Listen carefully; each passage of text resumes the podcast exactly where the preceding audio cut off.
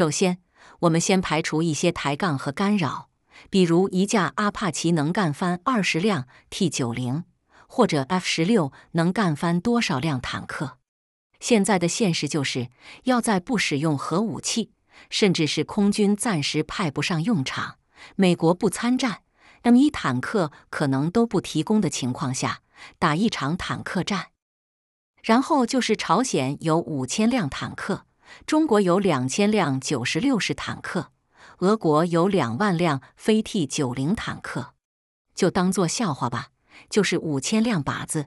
两千辆回收垃圾和两万辆废铁，我们就按照能打的坦克，美国 M 一、德国豹二、英国的挑战者、俄国 T 九零、中国九十九式来统计。实际上，世界主流的坦克只有三种，挑战者能打，数量不够啊。美国大概生产了一万辆 M 一坦克，但是四五千辆都处于封存状态。美国陆军装备了一千五百辆，海军装备了四百辆，但是海军准备将坦克退役。现在乌克兰要求三百辆，美国如果愿意给的话，刚好把美国海军要退役的 M 一坦克给乌克兰就可以了。但美国可能不愿意。然后埃及有一千辆 M 一坦克，沙特有四百辆，埃及意想不到的强大呀！豹二虽然德国只有二百多辆，但是出口欧洲各国总共有两千辆。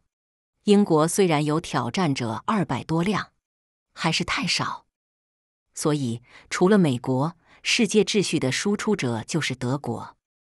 俄国方面有三千辆 T 九零，印度有一千辆 T 九零。咱们就给中国个面子，算九十九是能打。世界上能打的坦克就这么多了，全世界也就这点家底。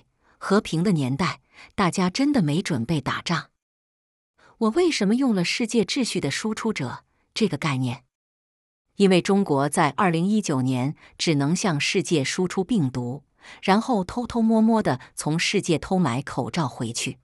现在放开动态清零了，又只能从全世界偷偷摸摸买药寄回中国。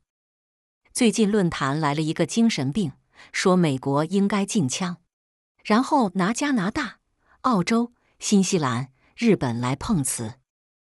美国是世界秩序的输出者，其他民主国家也不是啊。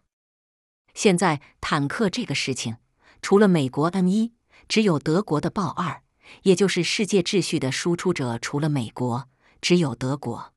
中国就是个笑话，还不如俄爹呢。